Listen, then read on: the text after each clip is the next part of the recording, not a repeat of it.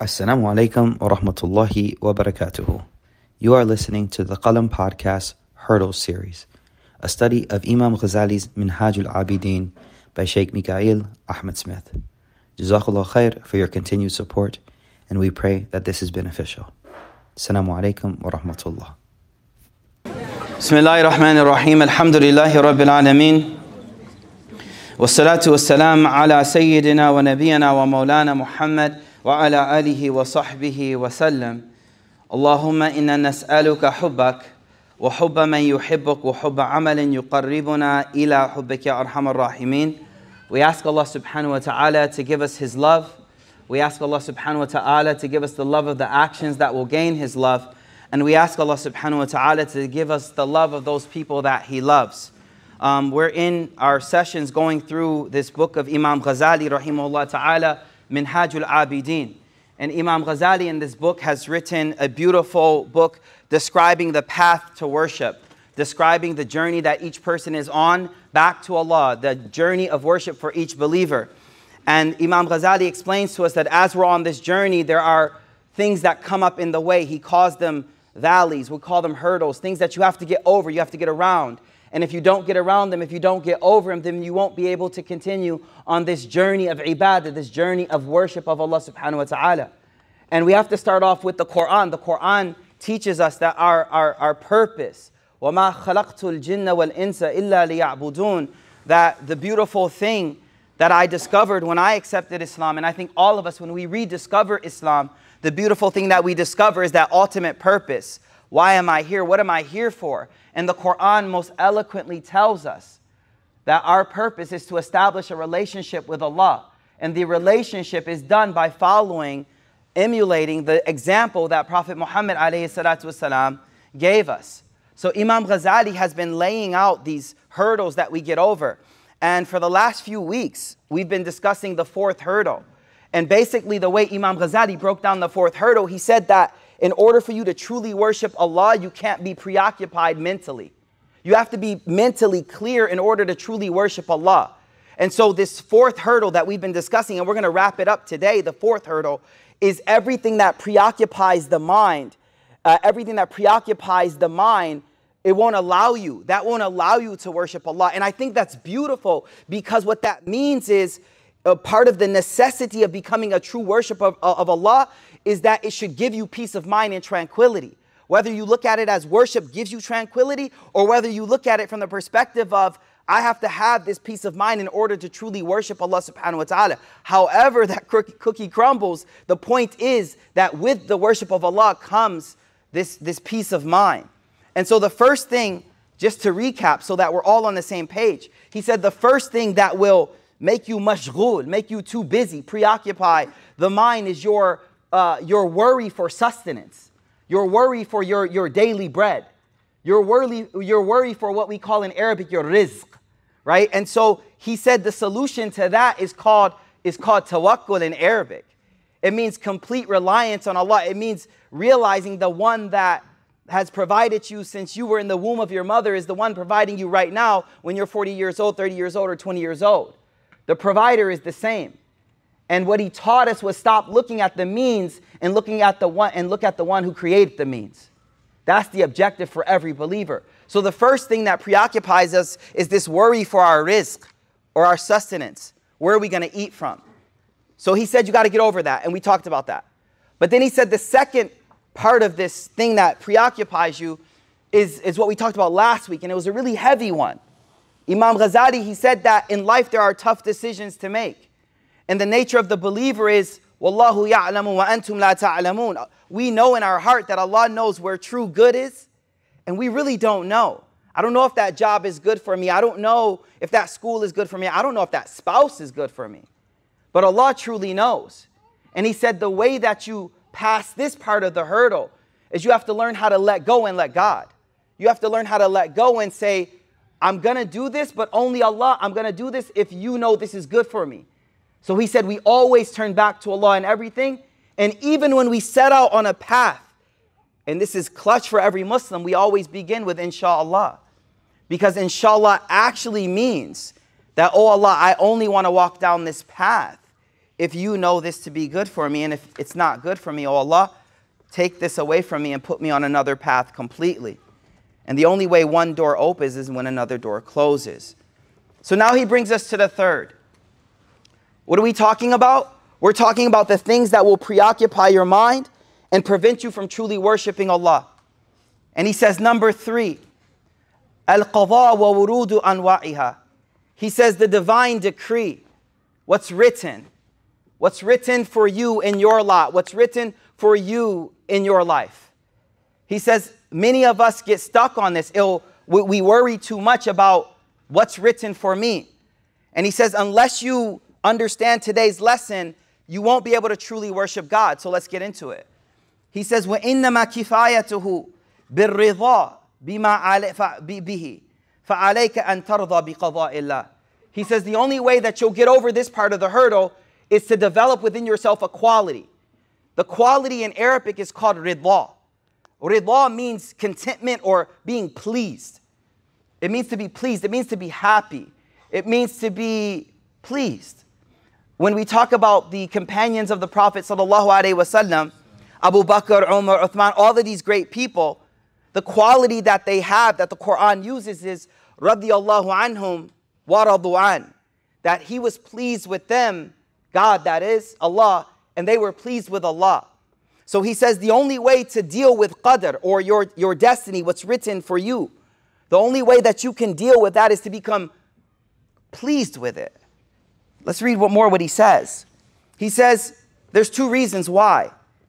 He says number 1, tatafarrug lil ibadah because if you don't become content, pleased with what Allah has written for you, then you won't be able to free yourself to worship God. Why? لأنك إذا لم ترضى بقضاء الله عز وجل when you're not pleased with what God has written for you فتكون مهموما you're going to be worried all the time upset frustrated why is this why is it like this for me and he says بأنه لما كان كذا وكذا all you'll say all day is why is it like this for me why is it like that for me why is it this way why isn't it this way and, and you know what I thought about? You know, the question why is an important question for the believer, but it has to come at the right time. The question why for the believer is important because why stops you from action. You get that analysis paralysis type thing when you start questioning why, which is beautiful because the believer should actually question why before the action. Before you jump into it, start with why. Why am I doing this? because that's the motivation, that's the intention. But what he's teaching us here is when, when, when life comes at you and what Allah has written for you comes at you, if you engage in lima at this time, which is why, lesh, why, why is this? He says, now you're so preoccupied on the why, you're not focused on what God wants from you. I'm gonna say it again. You're so focused on the why that you're not able to focus on see what God wants from you in this moment. فإذا اشتغل القلب بشيء من هذا once your heart become so focused on why me? Why this? Why is it written for me like this? Once these worries come in, how will you ever have space and freedom to truly worship Allah subhanahu wa ta'ala? He says, Your heart is one. You filled it with worries. You filled it with frustration, with what's written for you. And now you can't worship Allah subhanahu wa ta'ala. So how is there room for you to remember Allah? How is there room for you to focus on the akhirah? He says, um, he says, there was a sheikh, he used to say this quote, إن الحسرة الأمور الماضية your regret over past stuff. It's written for you already. That's you. That's your destiny. That's what it is. Your what's written for you, your regret over that. And your constant planning for what's coming. تذهب بركة ساعتك takes away the barakah of this moment right here. Live in this moment. Focus on what God wants from you in this moment right here. Um, I think this is a tough one for us. And the reason why this is tough for us is because all of us collectively are in such a, a, a deep, deep trauma of what is happening to our ummah collectively in Palestine and Gaza. But I need you to understand something though. In our previous halaqat, we've talked about what God wants from us in this moment. But what he's talking about right now is focusing on your relationship with God right now, not the calamities of others, but the things that happened in your life. See, here's the deal Allah subhanahu wa ta'ala has made this dunya in a sense, in a way where there's necessary difficulty inside of it. And the narrations of the Prophet sallallahu alaihi wasallam, the narrations tell us over and over again that there are difficulties in life. And listen to this narration. أشد الناس البلاء الأنبياء ثم الأمثل فالأمثل فمن رضي فله الرضا ومن سخط فله السخط The Rasul sallallahu alayhi wasallam, he said, calamities, hardships will come in life. And there's two reactions. You can choose contentment and pleasure with what God has sent your way. And that doesn't mean we don't fight to change what's wrong. I'm going to talk about that specifically. But what I'm trying to sell you is you on the way here on the highway, you get a flat tire. How do you respond to that? You have difficulties at work with, again, Becky, HR, you know, we, we always talking about her. She giving you trouble at work. Right? Things that are happening in life, how are we interacting with them? And what he's teaching us here is something profound. He says you can look at it from the perspective of someone that loves Allah. When the one that loves Allah sees these things, they become content with it because they know who's in control. So the hadith says, "Men radiya falahu rida." The one who chooses to be pleased with what they have been given by God, Allah gives them love. And waman sakhita, whoever chooses to be upset with their lot, with their portion, with their share, with their qada, whoever chooses to be upset, falahu sukht, for them is nothing but the anger of God and anger of them own selves. I've said it many times. You get out the car, kick the kick the tire, you just hurt your toe. You're not hurting Allah. You're not hurting the maker of the car. You're hurting yourself. And so what we're what, we, what he's teaching us here is how to deal with the difficulties that that we encounter. So he goes forward. He says the second reason that you have to develop rida or this pleasure with what God has ordained with you, he says is um, because of the danger of, of being angry with God. The anger, the, the, the danger of being angry with God. He says, in reality, this word sukht, it means that, uh, hear this out, yo. Whenever you find yourself angry with God, you got to stop for a moment and really check yourself. Because when qadha hits you, it's supposed to humble you, not make you arrogant. Hold up, no, hold up. When qadha, when God's ordainment hits you, you're not supposed to react with anger. Anger comes from a place of arrogance. The abd, we respond with a place of uh, humility. What does God want from me in this moment? So he says, what, is, what does being angry mean? What does being discontented with God's decree mean? He says, Dhikru Allah, to think about something other than what God has ordained and thinking, you know, that would have been better for me. How do you know? How do you know? So here, I want to I wanna highlight something because I think due to, the, to what we're seeing around us, it's extremely hard for us to come to terms with this concept. So I, I want us to understand something. The, the, the Prophet sallallahu alaihi wasallam, he taught us this principle. We started this whole halaqah weeks ago with this one hadith. The Rasul sallallahu alaihi wasallam, he said, paradise is surrounded by difficulties. Paradise is surrounded by difficulties and hellfire is surrounded by ease. The concept there is that to get to Jannah, you have to grind. You have to go through hardship. You have to do what's hard. To do and search out God's pleasure, because Jannah is what? Jannah is God's pleasure. Paradise is God's pleasure. So to get the pleasure of Allah subhanahu wa ta'ala, it necessitates grinding through things that are difficult. Now, what is difficult? all so much. The ibadah, all of the worship sometimes is difficult. The sins that are before us, those are difficult. The hardships are difficult as well. What I need you to understand is that the struggle through the hardship pleases Allah subhanahu wa ta'ala, so you're actually going for what pleases God. And so I- will give an example. There's one narration where the Rasul sallallahu alayhi he says, uh, whoever sees a wrong and is displeased with it, not rada, displeased with it, then this person gets the reward of being absent and fighting against that thing. The one who sees the wrong and is displeased, displeased, sees the wrong. What I want you to understand is we're searching for God's pleasure. And sometimes God's pleasure means I'm going to fight my utmost against what God dislikes. I'm going to strive my utmost to change what's wrong in this world because there's where I find the pleasure of God.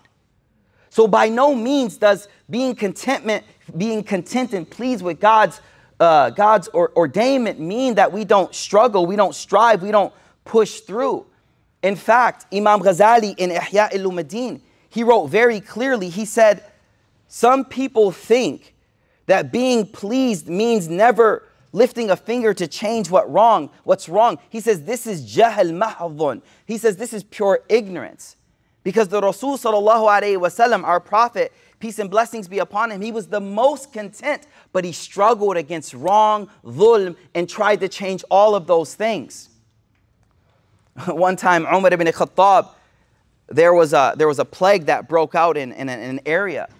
And the Sahaba were like, you know, we trust God. So, like, are we supposed to sit here and just like stay here? Or are we supposed to dip? And Omar, they asked Omar. Omar's like, we're out, yo. We're leaving. And so somebody asked Omar, Atafirru min qadrillah? Are you running from God's decree? He said, Yeah, from God's decree to God's decree. We're running from it to it. So the, the point is, by no means, it's quite the does, does contentment with God's decree mean we're not going to struggle, strive, jihad of the mouth and the pen, whatever it may be, to remove a wrong because the objective is seeking out God's pleasure. What Imam Ghazali is teaching us right now, however, is quite different. Imam Ghazali is teaching us to develop a, a quality of contentment what God has written for me because if I'm not content all day all I'm saying is why? Why did I get the deadbeat dad? Why did I get the absentee mom? The focus is not why. Your job right now is to focus on the blessings you have and push through. Push through, focus on Allah subhanahu wa ta'ala. And you say, let me give an example. I'm gonna give an example. The Prophet alayhi salatu wasalam, the best example, just we, we have to just look at his life. The Rasul alayhi salatu wasalam, towards the uh, like 10th year in Mecca, he had no support anymore. He had nobody. Khadijah passed away. Abu Talib was gone. He was alone and he was looking for someone to help him. So you guys know the story. He leaves Mecca and he goes to the neighboring city, Ta'if. And he goes there for support. And Aisha once later in life, she asked him, she was just sitting with him, laying with him, and she says, What was the worst day? What was the worst day that you've experienced from your ummah? And according to many, it's this moment he, he narrates. He goes, There was this day that I went to Ta'if and I went to ask for support. So he was leaving his city. He was content with God, but knowing God wants him to struggle for good. That's what I want us to understand. He was content with the life of simplicity. He was content and happy and pleased with the life of, of, of, of a little bit of difficulty. But when it came for haqq and truth, he never left any stone unturned. He kept working. So he leaves the Ta'if. And I'll be quick with the story so that we can get through everything today. But the story is that he's rejected from Ta'if and he's stoned. He, they literally set up two lines of people. And everyone, just stone after stone, is throwing stones at his ankles and his face and his body. And he's trying to leave. And every time a stone would hit his blessed ankles, he would bend down to cover himself up. And then they would pick him back up, keep walking. And, and he left the city and he's completely, he's, he's beat. He's bloody and he's exhausted. And this is where the quality of contentment and being pleased with Allah is exemplified in his life. He says these words Allahumma, oh Allah, inni ashku. See, when we're, un- when we're upset, we start complaining. That's what happens. Why this? Why that? It should have been this. But look at his response. Inni ashku, oh Allah, I complain to you about my own weakness. Well, hold up. Hold up. He just did everything he could. But he says, no, no, no, I need to focus on me right now. What didn't I do enough of? This was every moment. Let's be real. He has every reason to be like, Ya Allah, why me? 10 years I've been giving dawah. I've been praying to Hajj for 10 years. I've been, I've been, I've been, I've been, I've been, I've been. No.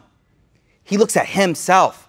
And I'm sorry if this is hard for us to swallow, but I think this is what I needed to hear and y'all needed to hear too. You have every reason to sit there and blame God. But you when you realize that God loves you more than anyone and everything that he did for you is nothing but pure goodness, then you become content and not only content but happy. Happy. I was at the gym, the spotter put more weight on. I was like, good looks. the trainer was like, you got to do another eight minutes on the bike. I was like, I love you. I love you. Thank you. So the Prophet ﷺ, he says, Allahumma inni ashku. I complain about the weakness, my weakness, and my inability to plan, and how low I am in the sight of people. Then he says, Ya Allah, who do you hand me over to? He's showing his humility. I told you, when qada, taqdir, when fate hits you, humble yourself. Humble, let it make you cry. That's okay. He says, uh, Who do you hand me over to, Ya Allah? Is there an enemy that will be in control of me? Malaktahu amri. And he says these words, and I want you to remember, write down, think of these words. He says, Illam yakun bika alayya ghadban fala ubali. That's the climax right there. He goes, Ya Allah, despite what I'm going through, if you're not upset, I'm good Meaning the external state actually doesn't matter as long as I'm striving and struggling towards good. If you're actually pleased with me right now, I'm good. I'm okay. I'll take it. And then he says, وَلَكِنْ عَافِيَتُكَ أَوْسَعُ He says, but if you could drop some of that tranquility on me, I'd like that too. Just leaves it like what I prefer. I'm happy however you my lot is. But if you could just sprinkle a little bit of that tranquility, wouldn't be too bad. Then he continues, he prays to Allah, and he says, Just don't let your anger come down on me. Don't let your anger come down on me. Here's the deal, and we're going to move forward. Here's the relationship. There's a hadith that says if you want to know how much, if you want to know your rank in the sight of God, it's easy. Just see Allah's rank to you in the sight of everything in this world. If you want to know how close you are to Allah, it's easy. Look at the hadith. من أحب أن يعلم ما له عند الله. Whoever truly wants to know, I wonder how much Allah truly loves me. I wonder how close I am to Allah. فلينظر ما لله عنده. Just look at where you place God in your life. That's all you got to see. The reason I say that is because the reward for your pleasure with God is Allah being pleased with you. Whatever we bring to God, Allah brings that back to us. And so Imam Ghazali rahimahullah ta'ala, he says, you could busy yourself all day with why. Why did this happen to me? Why is my life the way it is? Or you could look at what God wants from me in this moment and push through it. Push through that moment. Don't focus on what the why is, but rather focus on what God wants from you in this moment. So Imam Ghazali rahimahullah ta'ala, he says that the third thing you need in order to have a clean mind, a clear mind, is you have to have the, the, the quality of rida. I'm good, I'm pleased with whatever Allah has written for me. And I'll just say this before we go on to the next one. If, if you're not happy with what you have now, you'll never be happy with what you get. If you're not happy now, nothing in the world will bring you contentment.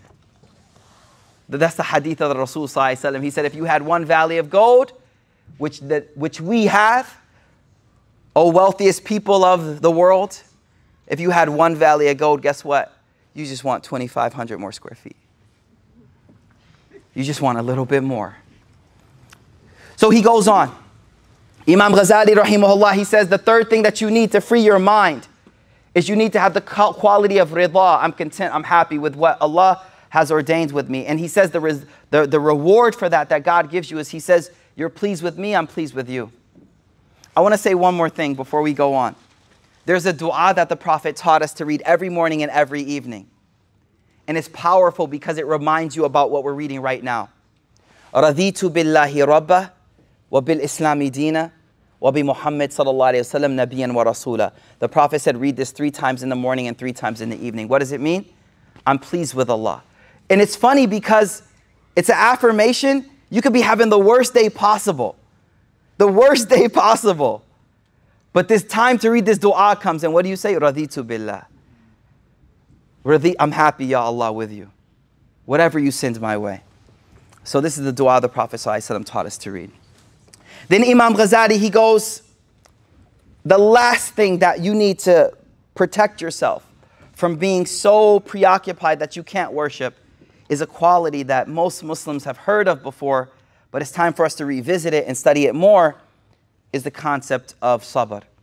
He says, shada'id wal masa'ib, difficulties and hardships in life will preoccupy you. It's quite different than qada. Qada is what's written for you and our questioning of why, why, why. He's saying the next thing is just hardships in life, the difficulties of life. He says, وَإِنَّمَا كِفَايَتُهُ بِالصَّبْرِ The only way you'll be able to get around hardships is with a quality in Arabic called sabr, patience, the ability to control, hold yourself.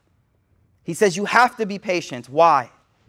He says, تَوَصُّلْ إِلَى الْعِبَادَةِ وَحُصُولِ الْمَقْصُودِ مِنْهَا He says a lot of our worship that we do, you can't get to the true fruit of that ibadah unless you have the quality of sabr. The true fruit of that, the true benefit of it, let me give an example. Tahajjud.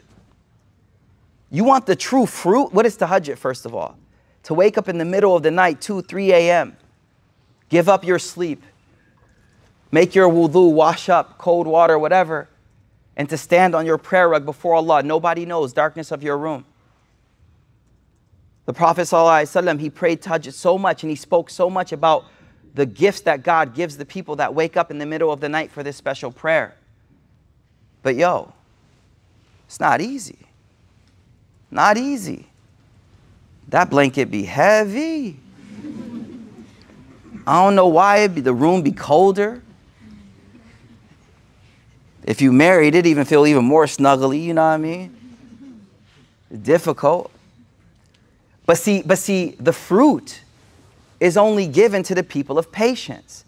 And see, for us, patience, we think patience means to hold back. Sabr in that moment is sabr of getting over your sleep and love and affinity for that rest, for something greater. So, sabr is a word, it doesn't just mean to be patient. You can only learn sabr through examples.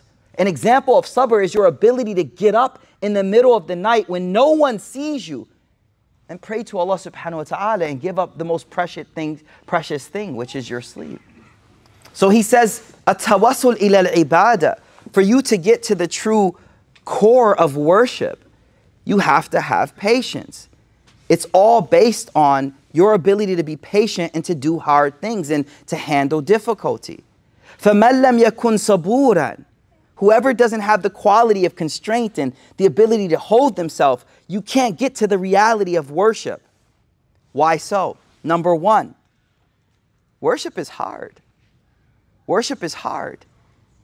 And that's why there's so many ahadith about worshiping Allah, praying and fasting. All of these things, they're difficult.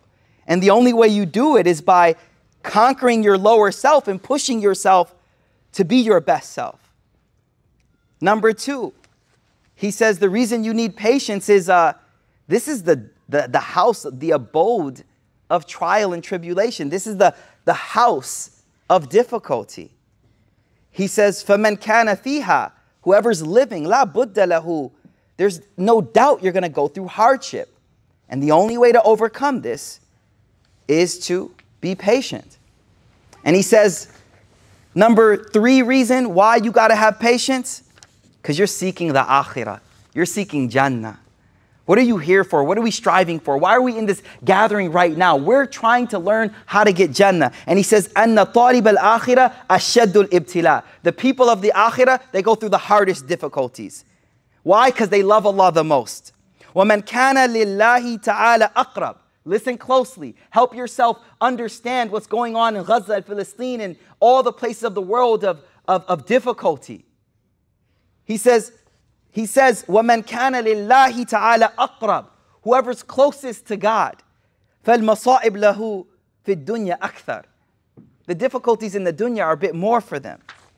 Why? The Prophet alayhi salatu wasalam, he said, listen closely as if you've never heard it before, أَشَدُّ النَّاسِ بَلَاءً الْأَنْبِيَاء ثُمَّ الشُّهَدَاء the Prophet ﷺ said, The ones who go through the most difficulty in life are the prophets of God and then the martyrs the martyrs. ثم الأمثل فالأمثل. So he says, فَإِذَن Once you make a choice to become a righteous person, you better be ready. The haters going to come from everywhere. Once you make a choice to be on this path of righteousness, I first converted, oh my goodness.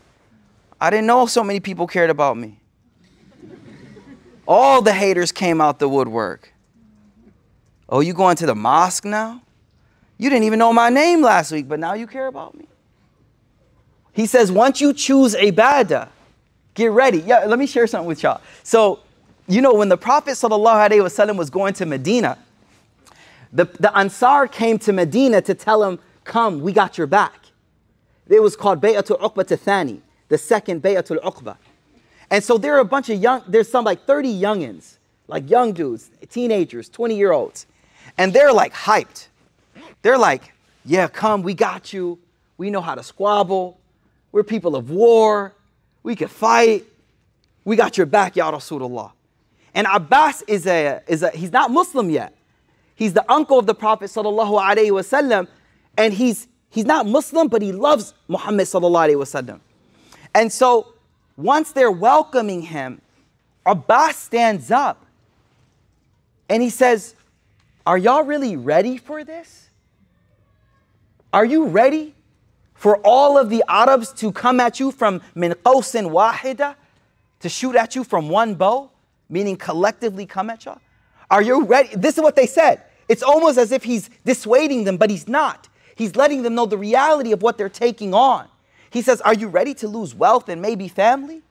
Defending this man? And what did they say? They said, Ya Rasulullah, if we do that, what do we get? He said, Falakumul Jannah. You're doing this for Jannah. It's not for me, it's for Jannah. They said, We're ready, let's go. The point I'm, I'm trying to make here is the deen is beautiful because it, it, it allows us to understand ahead of time. When you make this choice to be righteous, and that's why I started with that hadith that says Jannah is surrounded by difficulties. Because if somebody told you that this journey in Islam is going to be easy, I'm sorry, they, they, they, they didn't let you know the reality. Because the reality is there's going to be a struggle. Now, I'll be real. You start to love the struggle, though. You start to love the struggle, like them running dudes. I used to be one. I haven't run in a minute. No, you start to love the struggle because you realize what you're doing it for. But the point is, it's about realizing the difficulty will be there. And so Imam Ghazali, he says, once you start heading towards the akhirah. These difficulties are going to come one after the next. They're going to come. And he says, and you have to have this quality of patience so that you're able to traverse these difficulties people hating on you, calling you names, ridiculing you, mocking you, you're going to have to put up with that. You won't be able to reach ibadah unless you're able to have patience. And so then he goes on forward and he says, There are benefits in the akhirah, there are benefits in the next world to this sabr as well. He says, The Quran tells us one of the benefits of patience is uh, victory over your enemies. Fasbir. إِنَّ الْعَاقِبَةَ لِلْمُتَّقِينَ He says another benefit of your patience is you will reach your objectives. وَتَمَّتْ كَلِمَةُ رَبِّكَ الْحُسْنَى على بني إسرائيل بما صبروا. You'll reach your objectives. He's trying to tell us what we're going to get as we become people of, of, of, of sabr. He says, وَمِنْهَا ثَنَاءٌ مِّنَ اللَّهِ Allah praises you because of the verses, إِنَّا وَجَدْنَاهُ صَابِرًا We found Ayub to be such a per, uh, patient servant. فَنِعْمَ الْأَبْدُ What a beautiful servant. وَمِنْهَا الْمُحَبَّةِ One thing you will gain is the love of God. Why? Allah subhanahu wa ta'ala says, وَاللَّهُ يُحِبُّ الصَّابِرِينَ Indeed, Allah subhanahu wa ta'ala loves the people of patience. So what does Imam Ghazali ta'ala, what does Imam Ghazali tell us here? Imam Ghazali is now telling us you need number one to have rida, contentment with the qada, the, the contentment with what God has written for you, and you need patience. I want to share one thing here. Imam Ghazali, he says, a lot of times we get angry with Allah because of the difficulties that have been thrown at us. And Imam Ghazali shares a beautiful insight, and I want to share that with you. He says, uh, let me give an example. He says that, uh, وَمَا تَقُولُ فِي تَبِيبٍ حَاضِقٍ What do you say about a, uh, a very professional, caring, and loving doctor? إِذَا مَنَعَ الْمَرِيض When he stops the marid from drinking or eating certain foods that they like. And he forces him to take some very bitter medicine. What do you say about that, doctor?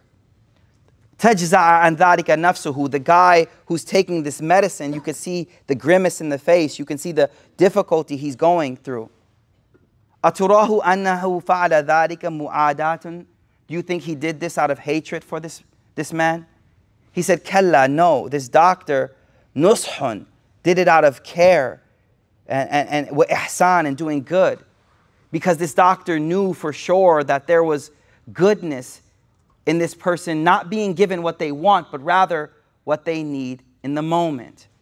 So he says, فَتَأَمَّلْ أَيُّهَا الرَّجُلُ He says, so think, oh me and you, brother and sister. He says, think for a moment. إِذَا حَبَسَ اللَّهُ عَنْكَ If Allah holds back a little bread and a few dollars, His words, not mine. إِذَا حَبَسَ اللَّهُ عَنْكَ رَغِيفًا أَوْ دِرْهَمًا A little bread and a little other bread. فَتَعْلَمْ يَقِينًا so then you should know for sure. أَنَّهُ يَمْلِكْ مَا تُرِيد He owns what you need, what you want. وَيَخْتِرْ And He has the ability to give it to you. وَلَهُ جُودْ And He's generous. Hold up. He's saying, when you see a door closing, and the one who closed the door has all the keys to every door, and is the most loving of you, what conclusion should you come to? That he hates me? that he's angry with me? La. He says, وَيَعْلَمْ حَالَكَ And he knows your state. Does he not know what we're going through? فَلَا يَخْفَى عَلَيْهِ مَكَانَكَ بِشَيْءٍ He knows you. فَلَا عُدْمَ وَلَا عَجَزَ He doesn't have, inc- he doesn't not have, he's not in unable, it's not hidden. فَإِنَّهُ أَغْنَى He is the most well, he is the most rich and the most knowing and the most generous. He says, what should your state truly be in that moment? He said, patience. Patience and understanding that Allah subhanahu wa ta'ala will only give me what is best for me. And he says one last thing, and this will be the conclusion of this hurdle. He gives us this beautiful insight onto how to deal with calamities in our lives. Now, I, I, before I read this, Imam Ghazali is genius. But you can't use these things in the difficulty. These are things you have to practice before. You know, in many sports, you would have practice and game day. Practice and game day. And game day is only going to bring out what practice did. A lot of these spiritual exercises we do, you have to practice them before the calamity so that when the calamity hits, the muscle memory kicks in. The muscle memory kicks in. I know what to do now. I'm ready for this. Listen to these words of Imam Ghazali. When a calamity, a difficulty hits us, me and you, not someone else, how do we handle calamities in our lives? Imam Ghazali says this إذا أصابتكم مصيبة when a calamity hits you وحل بك مكروه and something you don't like befalls you something difficult first world third world problem don't matter difficulty And I think we need to understand not to belittle difficulties. A lot of us right now, when we see what we say as true hardship, we feel that our hardship is nothing. But the hadith tell us quite the contrary, Habibi. The hadith tell you that there's reward even if a thorn pricks you. So, so don't belittle the hardship that Allah puts you through. One of my favorite hadith is in Riyadh al-Salihin where the Rasul said, Al-musiba hatta when you reach your hand in one pocket and the thing you were looking for was in the other pocket. That's my favorite hadith. Be losing my keys all the time. I air tag all day. They're like such a first world problem. And right now, as we see our ummah going through serious, what we call serious calamities, and they are, it makes us not uh, uh, realize that whatever we go through, we are rewarded for too. So he says, وَإِذَا حَلَّ بِكَ مَكْرُوهٌ When you find yourself visited by something you dislike, فَتُرَائِي نَفْسَكَ عِنْدَ ذَلِكَ All right, you got to grab yourself in this moment. You got to look closely at your heart in this moment. وَتَضْبُطْ قَلْبَكَ حَتَّى لَا تَجْزَعْ He said, he said, gather your heart so that you don't tajza, you don't uh, lose your composure. You don't jaza, have extreme anxiety. Grab yourself. Hold your heart so you don't have jaza'a. Jaza'a is just this franticness. You, you lose yourself. وَلَا تَظْهُرْ مِنْهُ shikaya. First thing, Never let any shikaya, any shikwa, any complaints come out. He says, Siyama inda sadamatil ula, especially when it first hits, because that's where it comes the hardest. This is hadith. The Prophet wasallam, he was walking past a lady whose son had just died, and she was crying. And uh, she didn't know who he was. She, she, she's sitting on the ground crying. And so he walks past her, and he, and he just whispers to her, Isbiri, it'll be okay, be patient. And she doesn't know who he is, sallallahu alayhi wasallam. And so she, she, she doesn't even look up. She just says, Innaka lam tusibbi musibati. You haven't gone through what I'm going through. The Prophet lost five children in his life. He didn't say that. He just kept walking. He just kept walking. He got home. As soon as he walked away, somebody told Auntie, You know who that was, right? And she said, she ran to the Prophet Wasallam's house. And she said, she said, I didn't know it was you. And then he gave her advice. He said, As-sabr inda sadamatul ula.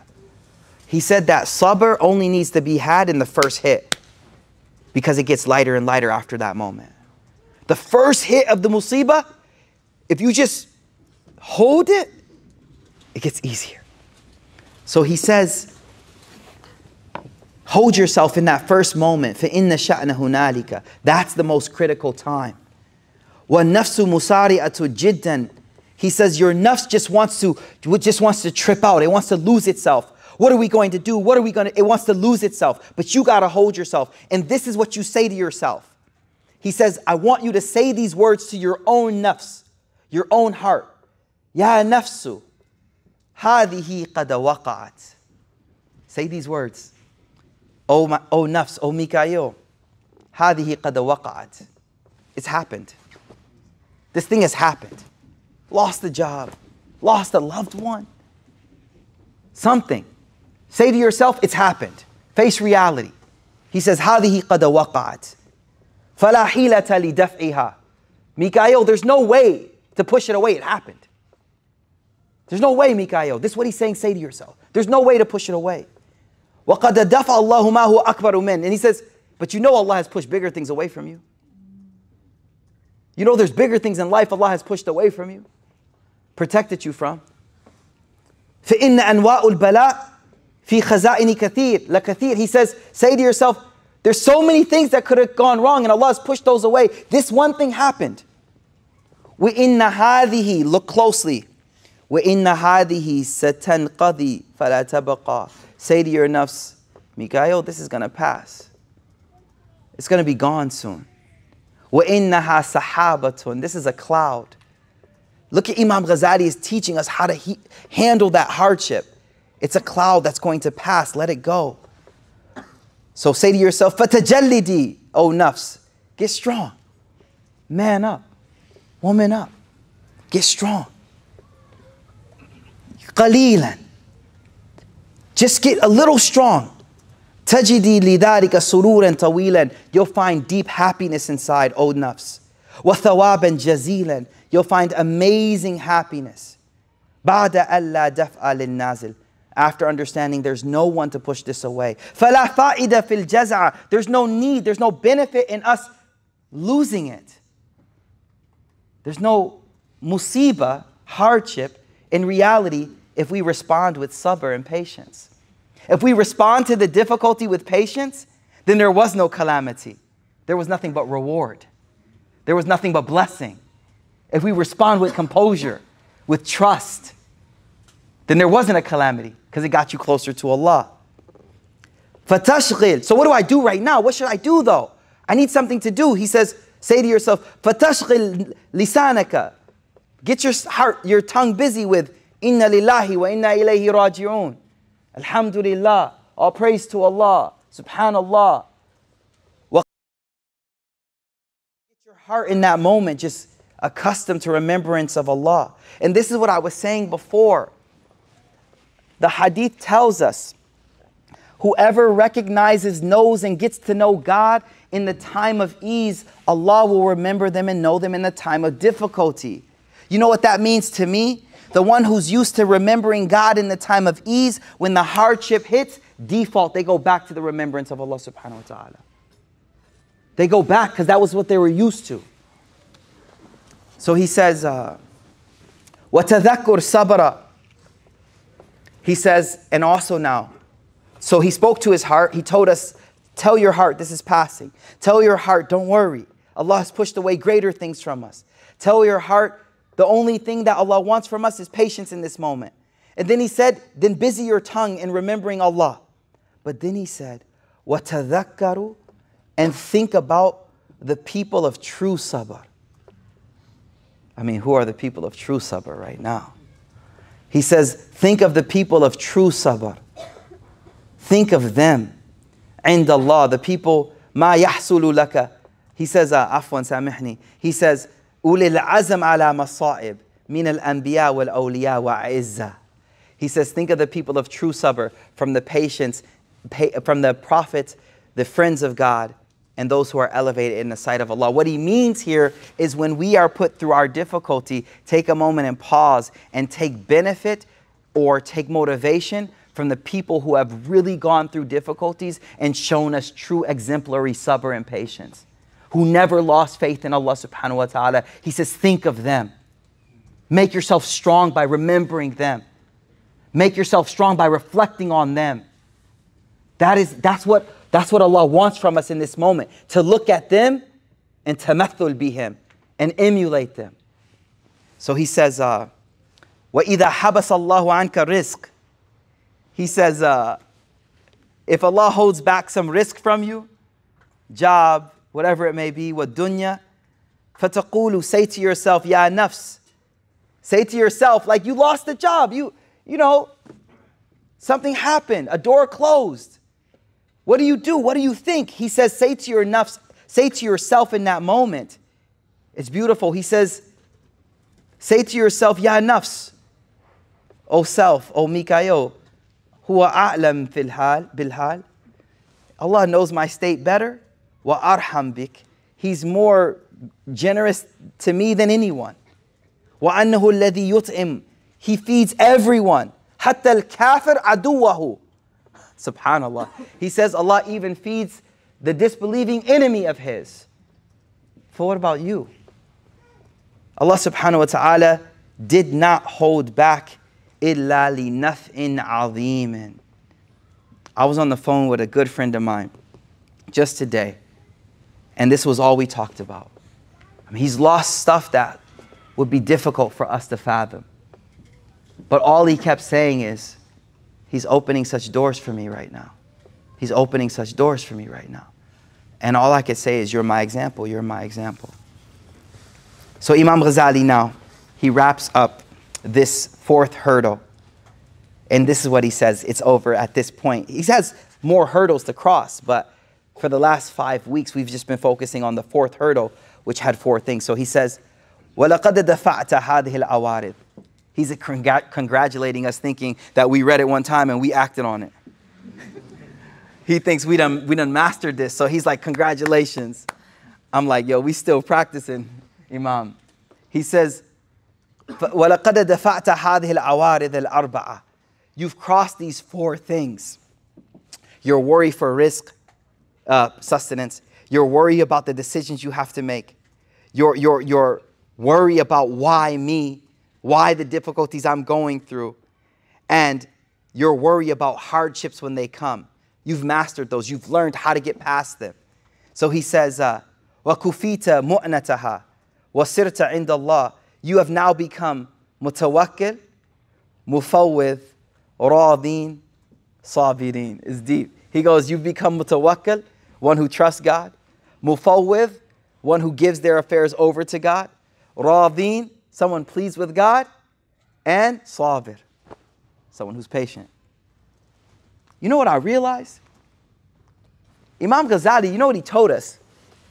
He told us, he said that we're on a path to ibadah and there are hurdles that are in the way, that when we pass these hurdles, we'll get to the destination of ibadah. I think Imam Ghazali played us low key. You know why? Because the journey is what makes you the servant. It's not the destination.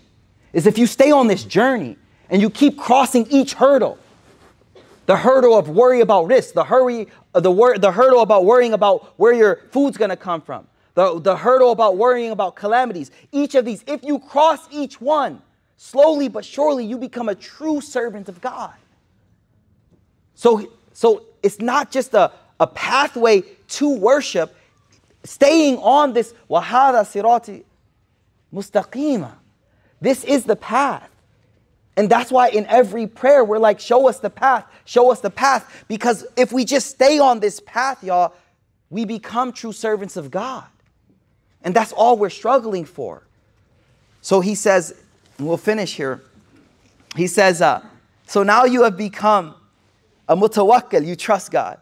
Mufawwid, you've let Allah decide the deep issues in your life.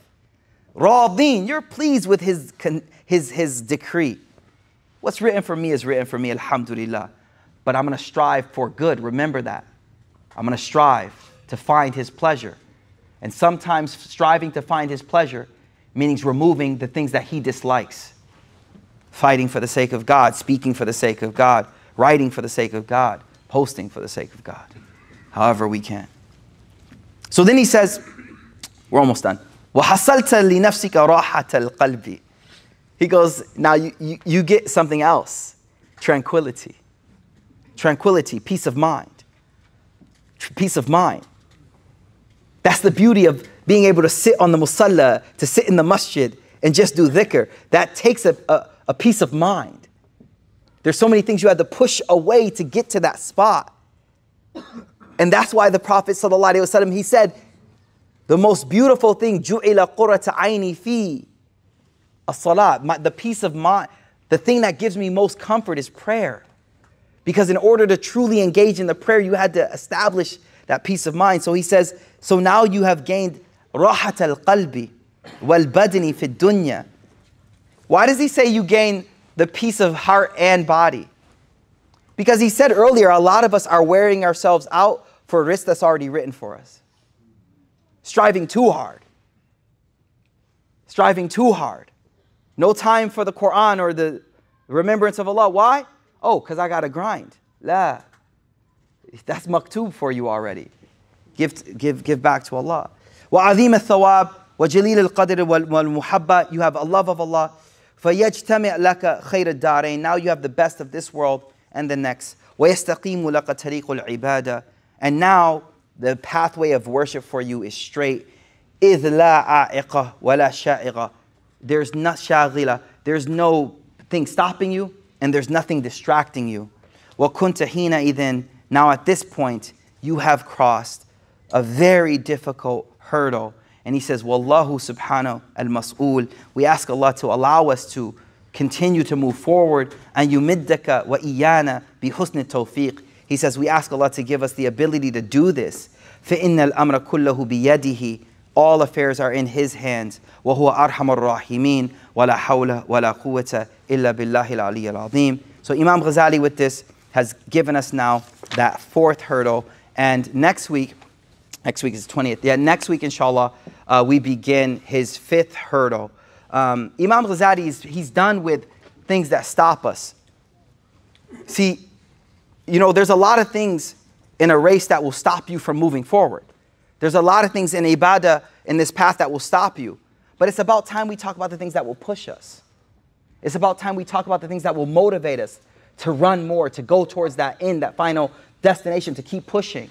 And so Imam Ghazali now comes to the valley, a very important hurdle of bawa'ith, or the things that will push you on this path.